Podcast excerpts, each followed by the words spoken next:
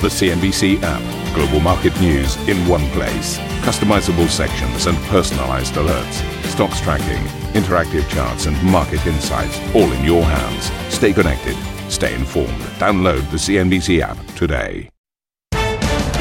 Good morning, everybody. Welcome to the program. This is Squawk Box. Let's get into your headlines. Investors shake off mixed economic signals with Wall Street clocking its biggest daily gain since early January, fueled by a strong batch of big tech earnings. Amazon shares rally into the close, but they do slip in extended trade after the e commerce company posts an earnings beat, but warns of a slowdown in its key cloud business customers continue to evaluate ways to optimize their cloud spending in response to these tough economic conditions in the first quarter. And we are seeing these optimizations continue into the second quarter, with April revenue growth rates about 500 basis points lower than what we saw in Q1. Well, the Bank of Japan has stayed the course, keeping policy unchanged, but tweaked its forward guidance and announces a broad review of monetary policy as Governor Kazuo Ueda's first meeting um, really doesn't give too many surprises for the market. Meanwhile, First Republic Bank reportedly works on plans to stave off a government seizure, seeking private sector help as it tries to move past investor skepticism after a dramatic drop in its shares this week.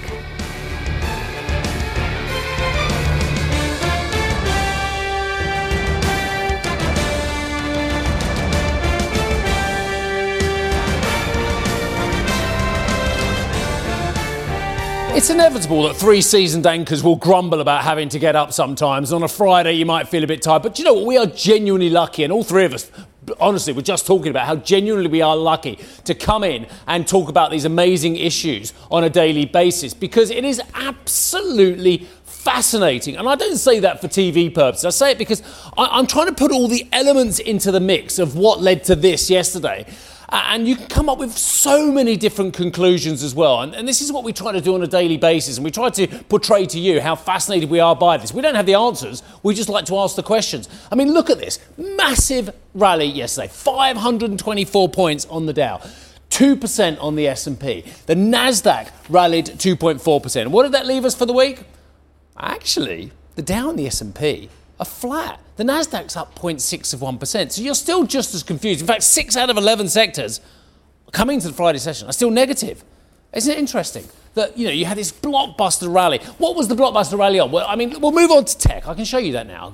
Uh, a Meta, where's Meta? Here you go, 14% higher, and tech across the board was much higher. And I've even, do you know, we've even got Arjun out of bed early on a Friday, sitting at the desk now to talk about technology. But I think it's got it's more than the tech as well. I think it's the fact that there wasn't more counterbalance bad news uh, out of the banking sector. But I, am looking at the data. I think the data, I, I, we can look at tech in a moment. We'll do that. Karen's got a great big read on Amazon coming up as well. But if we have a look at the, the US markets uh, month to date as well, what is driving the markets month to date? Well, let, let's show that anytime now. That's it. Well done. Well done. We're, we're, we're, mildly lower on the Nasdaq, mildly higher on the S&P. But but the point here, and uh, we can even look at the Treasuries while I explain this as well. Is did you look at the GDP data? Did you pour into the data? Because there is something for you if you're bullish, there is something for you for bearish. If there is something for you if you're looking for the slowdown in the US economy, there is something for you saying, no, no, look at the strength of the US consumer as well. And the yields performing, yields up, bonds down yesterday as well, but very interesting. So look, you saw the figure, way, way disappointing on the GDP, a 1% increase as opposed to a 2.6% annualized increase in the fourth quarter. But sector by sector, subsector by subsector, it was fascinating.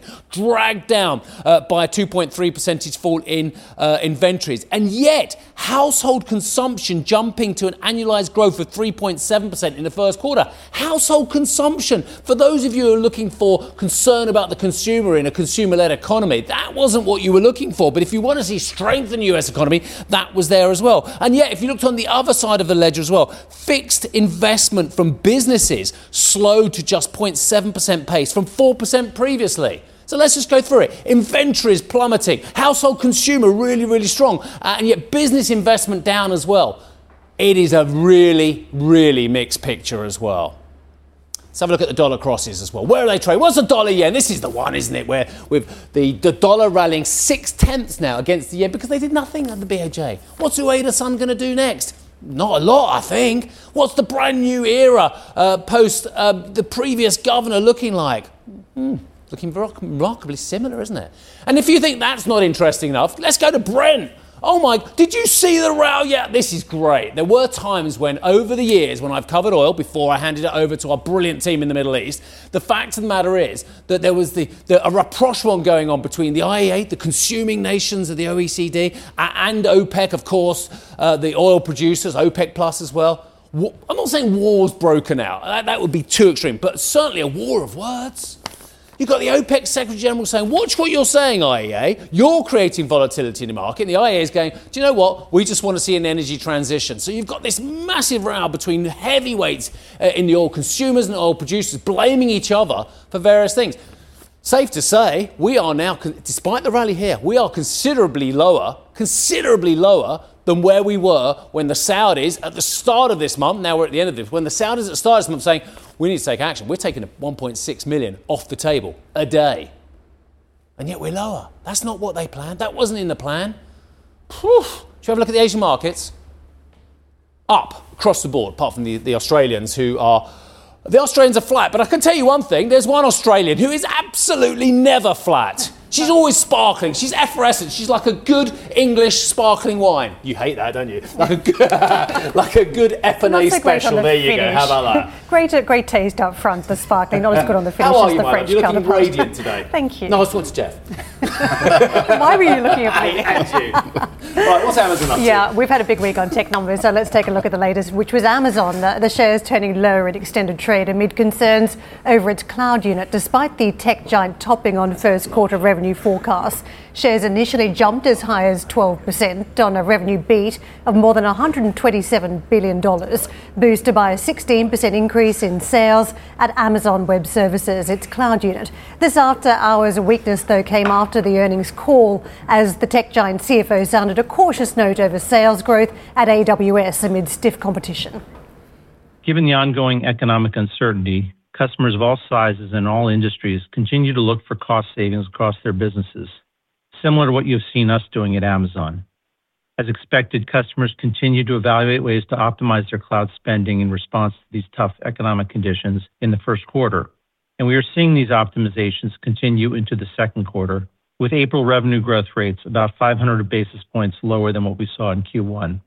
Arjun is here with us. Arjun, AWS, what it's the light bulb and the light, the protein on the plate, it is the main event effectively, and what we saw a slippage in that level of growth rate. And this is fascinating because Amazon is the big weight in the sector. We've slipped from what 16% growth to 11, and others around it are growing much faster. We had 27% growth over at Microsoft at its cloud unit, Google up 28%. So what is going wrong with AWS? I mean, what you have seen is with AWS over the quarters, there has been this sort of slow. They've got so big. I think sustaining those massive growth rates has been quite difficult them for them, particularly given the comparisons they saw with sort of 2021 and, and 2022 as well. So that's one part of the equation. But there is heightened competition, and there's no doubt about that. Microsoft has been super aggressive in its cloud strategy globally at this point, opening data centers, bringing in those AI capabilities we heard so much about this week from uh, management there. So Microsoft, the other behemoth here, has really come to challenge Amazon. But you also saw strong growth at Google Cloud as well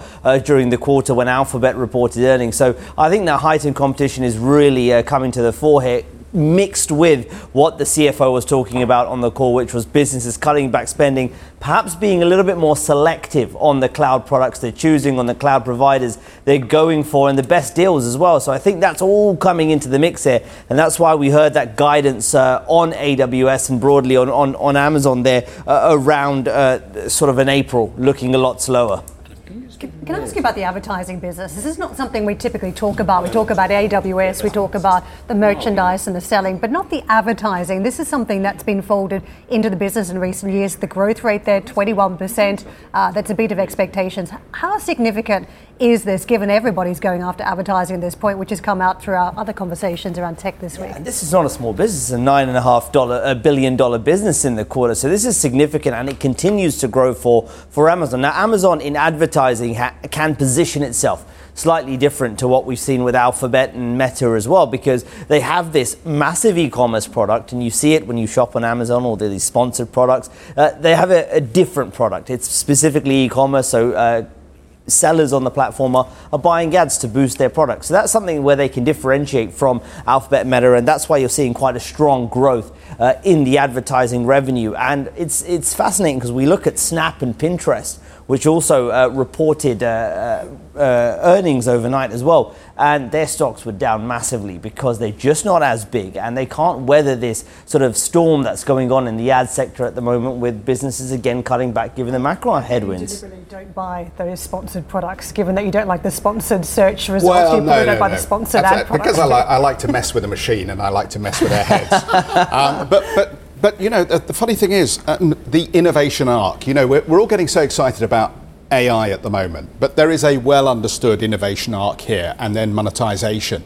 And, you know, I was just having a look. Um, how old is AWS? 2002. This is a 20 year old business, and it wasn't even the first. Salesforce.com was the first to realize that you could put, you know, um, enterprise software delivered via the cloud. that a 20 year old business can make money in tech. So the interesting thing for me is, you know, the maturity of this business and the point that you made right at the beginning about whether there are still big enough customers out there who don't utilize this service, who need this service, who are going to sign up for it. So if, if we are starting now to see the topping out of the, uh, the opportunity for cloud here, I wonder what that means for valuations as we think about maybe not so much a Amazon or a Microsoft, but some of those other businesses that are much more pure play in the cloud.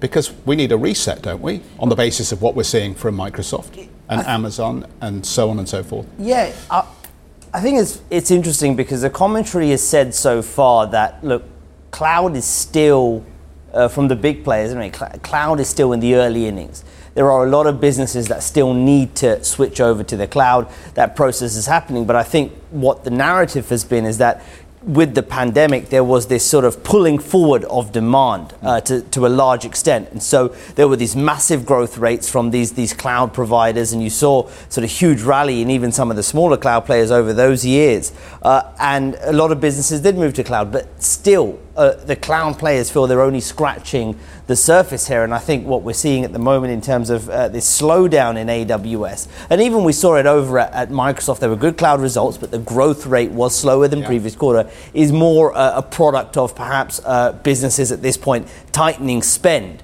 Uh, in their view, they feel that there's still a long runway to go with cloud, but of course, uh, in this current situation, from a, from a macro perspective, it's difficult. So it'd be interesting to see actually whether that cloud growth re-accelerates. If that is the case, I do think the bigger players still hold uh, a, a much stronger position, and you saw that in the ad space with, with Alphabet and Meta being able to, to weather what is a difficult environment. But you, you perhaps, I think, will see that now also with cloud. The smaller players will find it difficult in this environment, but if there is a re-acceleration, uh, it will be the Amazon, Microsofts of the world that are likely to benefit. So let's move from the cloud to head in the clouds. Bank of Japan.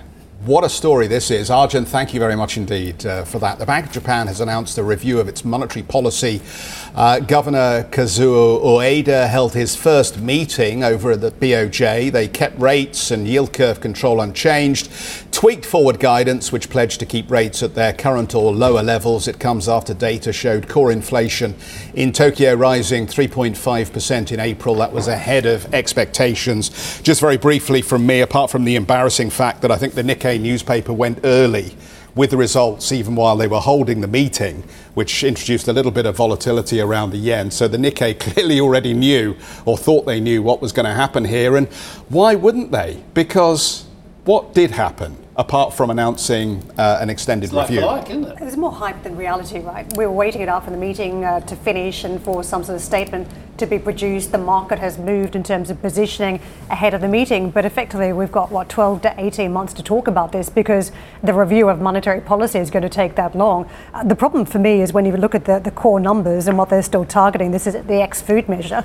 uh, seen at 1.8% for this year, 2% for 2024. That is not above 2%. So I think the problem is if the Bank of Japan doesn't actually finally manage to hold on to some inflation when inflation is everywhere during this phase, if it gets it wrong with an exit too early, then that is going to be a huge policy mistake over the course of history. I mean, let's just go back to real basics here. What do you say the food inflation is going to be? 2%? Ex food measure seen at 1.8% this year, 2% for next Right, year. so roughly at target.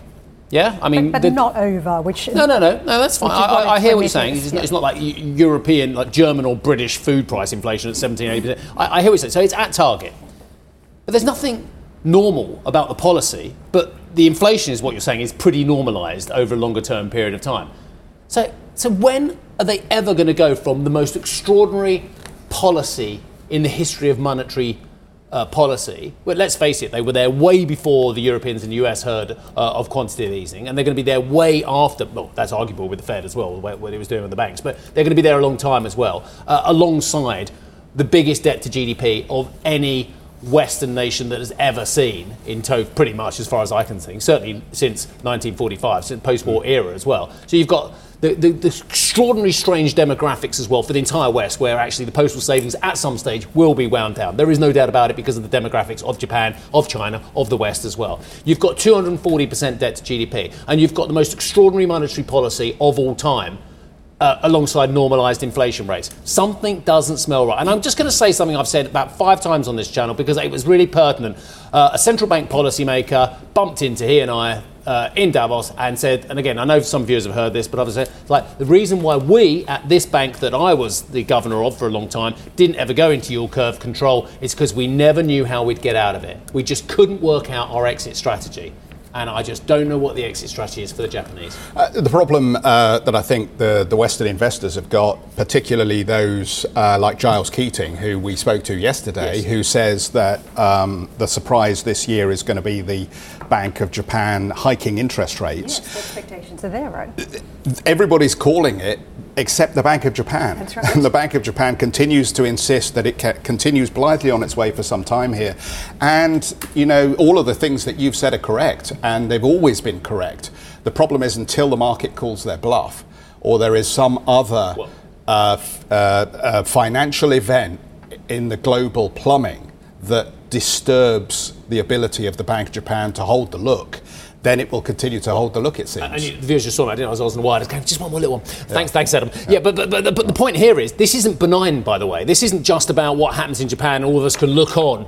You're absolutely right about global. Pl- this is about a global issue. If the Japanese do, at some stage, do what you know, you've talked about and happens that they do hike rates as well, that is not a benign scenario for the for what happens in other treasuries globally as well. Because if the Japanese suddenly start getting an interest rate on their JGBs as well, that could upset the entire dynamic of their holdings globally as Japanese investors bring money back towards JGBs as well. It could have ramifications for the treasuries and all the other, at least G7 bond markets. And the other point is that, that Japan is a significant owner of overseas assets, well, yeah. whether they're treasuries yeah. or whether they're property or whether they're stakes in businesses.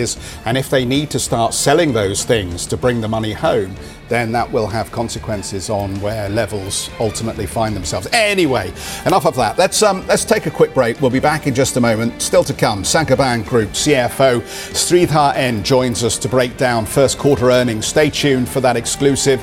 We'll be right back. Ambition to me is about doing better. I think ambition creates a pathway. The best advice I can give someone starting off a career is don't have a career, have lots of careers, try loads of different things. Talk to people and put your ambition out there. I don't feel that I've hit peak ambition because it's a learning journey. CNBC is where ambition meets opportunity. What does living ambitiously mean to you? Hear it from our CNBC anchors, reporters, and global business leaders on CNBC.com.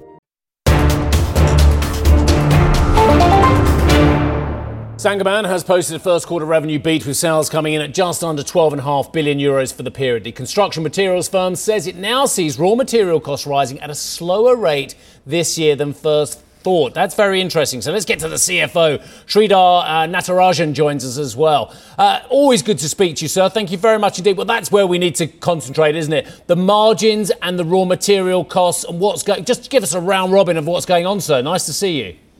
Nice to see you too. Uh, it's always a pleasure to be back here. Um, it's true that Saint-Gobain delivered a very solid results in a very difficult, uh, difficult environment. Uh, uh, we continue to grow and outperform the market. It clearly demonstrates the resilience of the new Saint-Gobain. There are two main key factors for this. One is the positioning of Saint-Gobain the strategic positioning of Saint-Gobain is particularly in looking at the light and sustainable construction. And within that, when you see the renovation market, Saint-Gobain is very strong, very well positioned in renovation market. When you look at the global sales of Saint-Gobain, 50% of the sales comes from the renovation market. And within Europe, which is more impacted with the current situation, we have more than 60% of our sales comes from the renovation market, where Saint-Gobain provides a comprehensive solutions to bring down the energy consumption, bring the efficiency, and also improve the well-being in any living space. The second success factor is our new decentralized local organization, which we put in place four years back. Clearly, you see that the country CEOs are focused on results, doing everything what is there under their control to make sure that the reports, the results are protected, margins are protected, the value creation is done, and they are taking every single steps, be it commercial, be it industrial. And that's a very powerful change which has happened. And we can see that in action where everybody is focused on results. So we are very confident, even though the market situation is difficult, Saint-Gobain remains confident to deliver another successful year of 2023, and you will see that we will have the good set of results at the end of 2023.